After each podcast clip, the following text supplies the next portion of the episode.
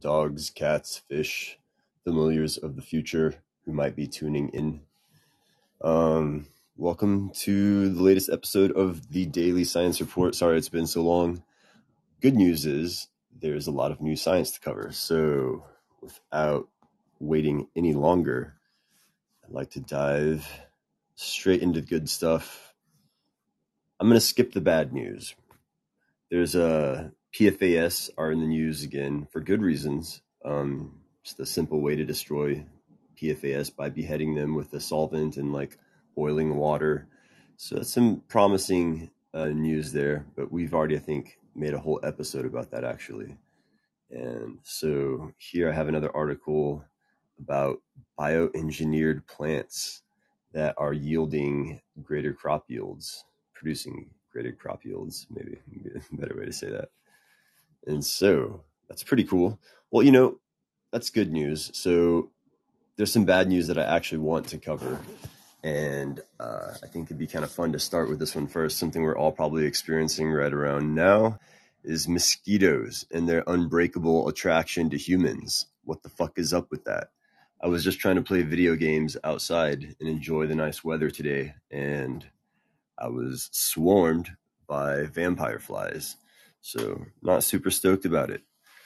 And so, as it would be here in August 18th of 2022, they dropped this article from Cell Press, and it's about how mosquitoes have neuronal fail safes to make sure they can always smell humans. What the fuck, dude? I don't need this. We don't need this in our lives. When female mosquitoes are looking for a human to bite, they smell a unique cocktail of the body's odors that we emit into the air. These odors then stimulate receptors in the mosquito's antenna. Scientists have tried deleting these receptors in attempts to make humans undetectable to mosquitoes. However, even after knocking out an entire family of odor sensing uh, receptors, excuse me, uh, uh, let's see. I feel better now. After they attempted to knock out an entire family of odor sensing receptors from the mosquito genome, mosquitoes still find a way to bite us. Now, a group of researchers found that mosquitoes have evolved fraud, uh, redundant fail-safes in their olfactory system that make sure they can always smell our scents. So, this is fucking crazy. After knocking out an entire family of odor sensing receptors from the mosquito genome, they still find a way to bite us. Uh, a group of researchers publishing in the journal Cell on August 18th found the mosquitoes evolved redundant fail-safes of their olfactory system that make sure they can always smell humans. Mosquitoes are breaking all of our favorite rules how animals smell things. Um, in most animals, an olfactory neuron is only responsible for detecting one type of odor. If you're a human and you lose a single odorant receptor, all of the neurons that express that receptor will lose the ability to smell that smell. Um, but that's not the case in mosquitoes. You need to work harder to break mosquitoes because getting rid of a single receptor has no effect. Any future attempts to control mosquitoes by repellents or anything else has to take into account how unbreakable their attraction is to us. The project re- uh, really started unexpectedly when we were looking at how human odor was encoded in mosquito brain. That was Meg Younger, a professor at Boston University, one of the lead authors. Uh, they found the neurons stimulated by the human odor 1-octen 3-OL are also stimulated by amines, another type of chemical mosquitoes use to look for humans. This is unusual since, according to all existing rules of how animals smell, neurons encode odor with narrow specific- specificity, suggesting that 1-octen 3-OL neurons should not detect amine, amines, amines, amines. Go with amines. Detect amines. I'm just going with that. So when I say amines, I'm saying amines or however you want to say it. It's A M I N E S. Surprisingly, the neurons for detecting humans through 1-octen 3-OLN amine receptors were not separate populations. That may allow human-related odors to activate the human detecting part of the mosquito brain, even if some of the receptors are lost The team also utilized single nucleus RNA sequencing to see what other receptors individual mosquito olfactory neurons were expressing. The result gave us a broad view of how common co-expression of receptors in mosquitoes of just how common co-expression of receptors is in mosquitoes. I'm sorry, I'm going to say that again. So the result gave them a broad view of just how common co-expression of the receptors is in mosquitoes. And that was Olivia Goldman, one of the other lead authors in the paper. Uh, what the fuck is going on right now? I'm sorry, guys. Uh, Vosshall thinks that other insects may have similar a similar mechanism. Christopher Potter's research group at Johns Hopkins University recently reported that fruit flies have a similar co-expression of receptors in their neurons. This may be a general strategy for insects that depend heavily on their sense of smell.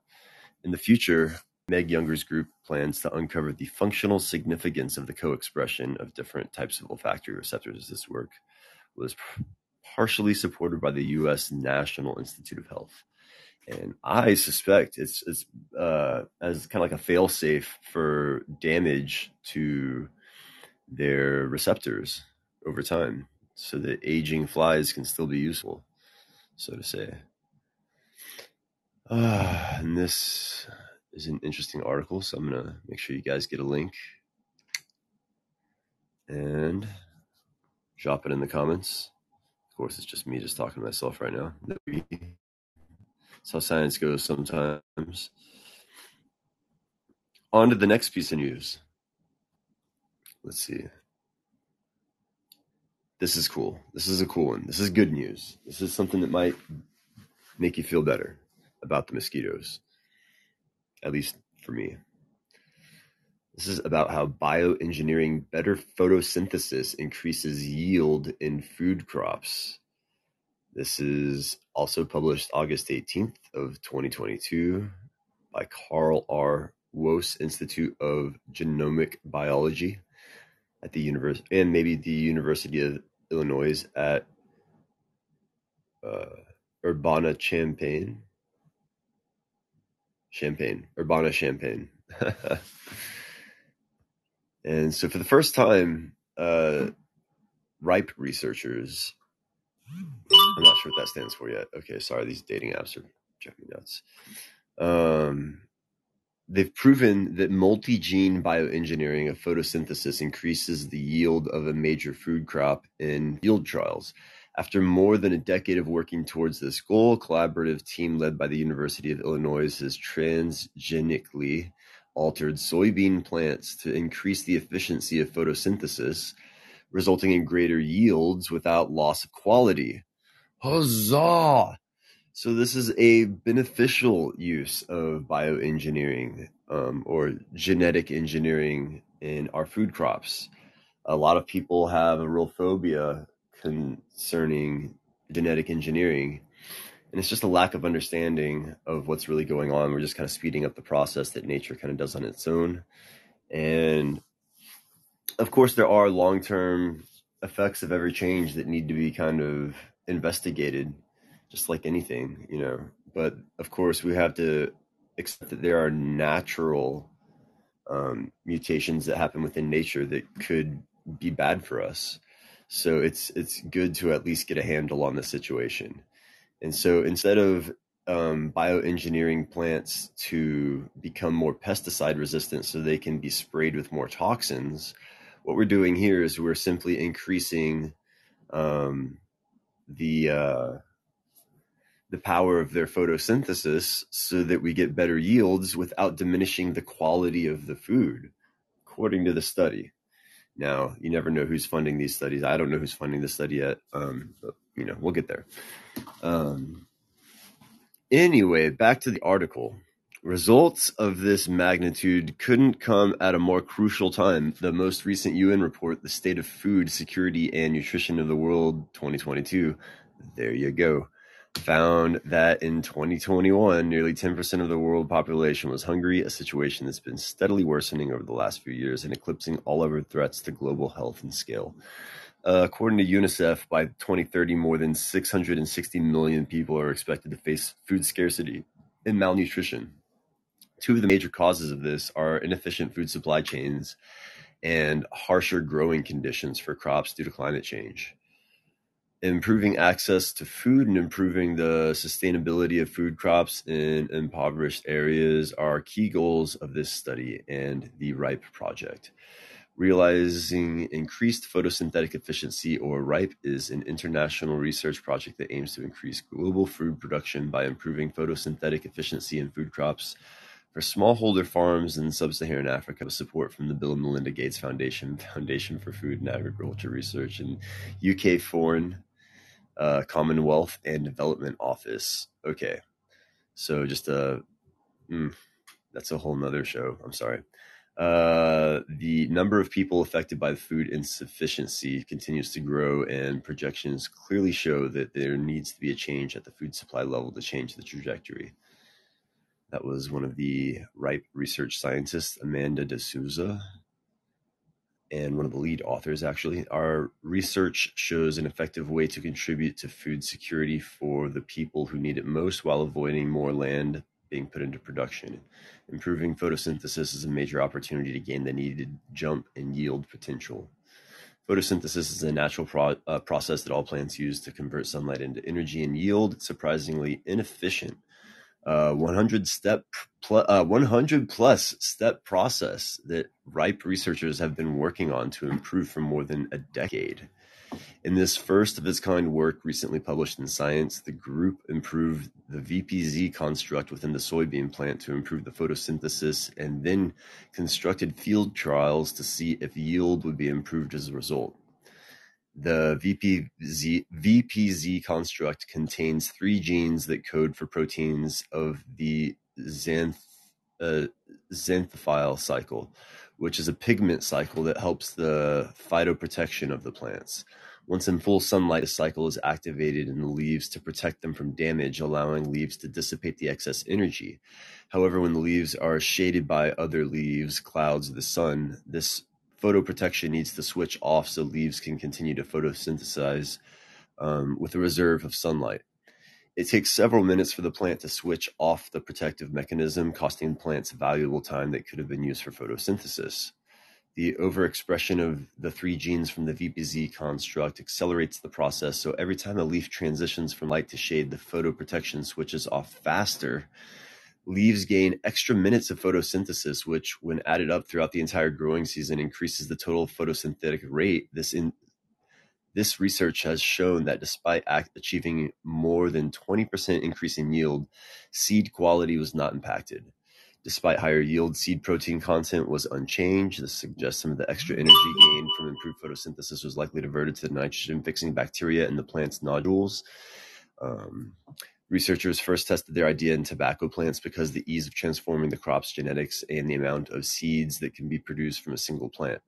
These factors allow researchers to go from genetic transformation into a field trial within months. Once the concept was proven in tobacco, they moved into the more complicated task of putting the genetics into a food crop, being soybeans. Having now shown very substantial yield increases in both tobacco and soybean, two very different crops suggests this has universal a- applicability. Applicability. Our study shows that realizing yield improvement is strongly affected by the environment. It's critical to determine the repeatability of this result across environments and further improvements to ensure the environmental stability of the grain. Um, additional field tests of these transgenic soybean plants are being conducted this year, with results expected in early 2023. The major impact of this work is open to the roads for showing we can bioengineer photosynthesis and improve yields to increase food production in major crops. It's the beginning of the confirmation that the ideas in, ingrained by the RIPE project are a successful means to improve yield in major food crops. The RIPE project and its sponsors are committed to ensuring global access and making the project's technologies available to the farmers who need them the most. I question that. This has been a road of more than a quarter century for me personally, starting first with theoretical analysis of theoretical efficiency of crop photosynthesis simulation of the complete process by high performance computation, followed by application of optimization routines that indicated several bottlenecks in the process in our crops.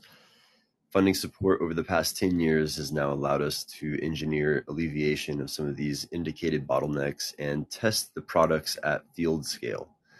After years of trial and tribulation, it is wonderfully rewarding to see such a spectacular result for the team. Pretty freaking cool. I'm totally into it. Wow. So here's the journal it comes from. Me just cite the whole page here for you dudes.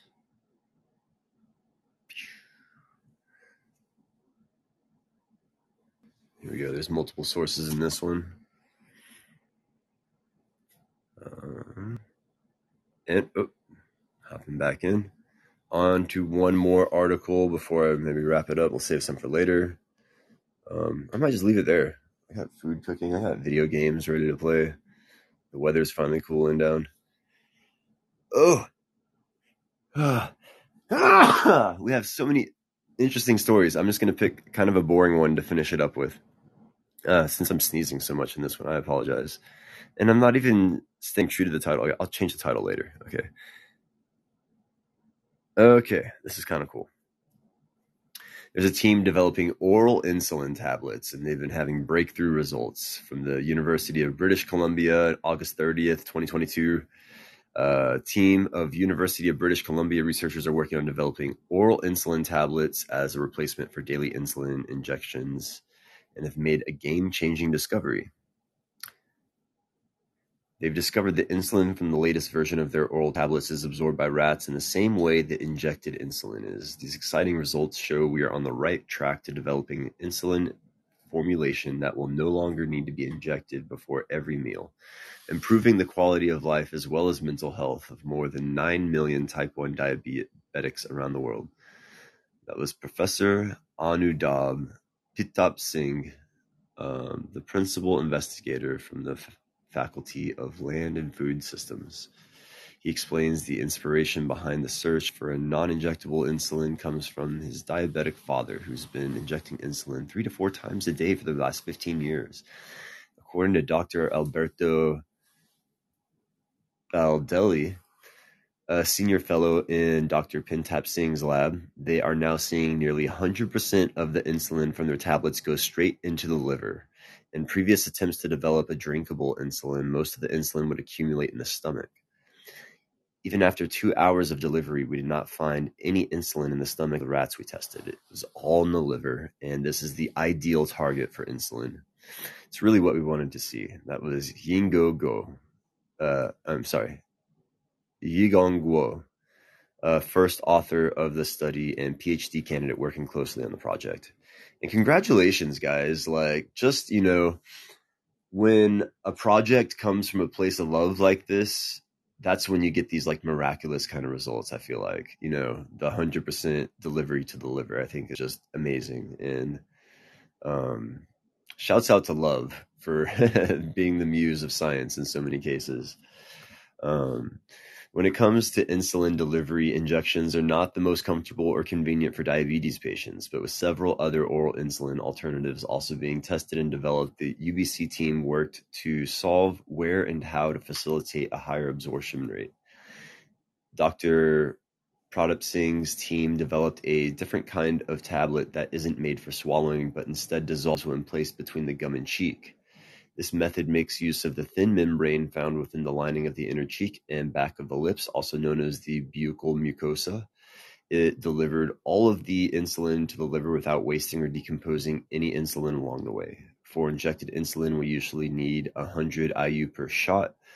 Other swallowed tablets were developed that go into the stomach might need 500 IUs of insulin, which mostly wasted, and that's a major problem we've been trying to work around.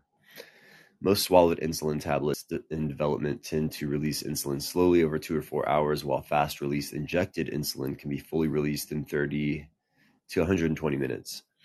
Similar to the rapid-acting insulin injection, our oral delivery tablet absorbs after half an hour and can last for about two to four hours long. potential broad benefits. The study is yet to go into human trials, and for this to happen, Dr. Pratap Singh need uh, says they will require more time, funding, and collaborators. Come on, guys. Uh, but beyond the clear potential benefits to diabetics, he says the tablet they're developing could also be more sustainable, cost effective, and accessible. More than 300,000 Canadians have to inject insulin multiple times per day, Dr. Pratap Singh says. That's a lot of environmental waste from the needles and plastic from the syringe that might not be recycled and go to landfill, which wouldn't be a problem with an oral tablet. He explains their hope is to reduce the cost of insulin per dose since their oral alternative could be cheaper and easier to make. Transporting the tablets would be easier for diabetics who currently have to think about keeping their doses cool.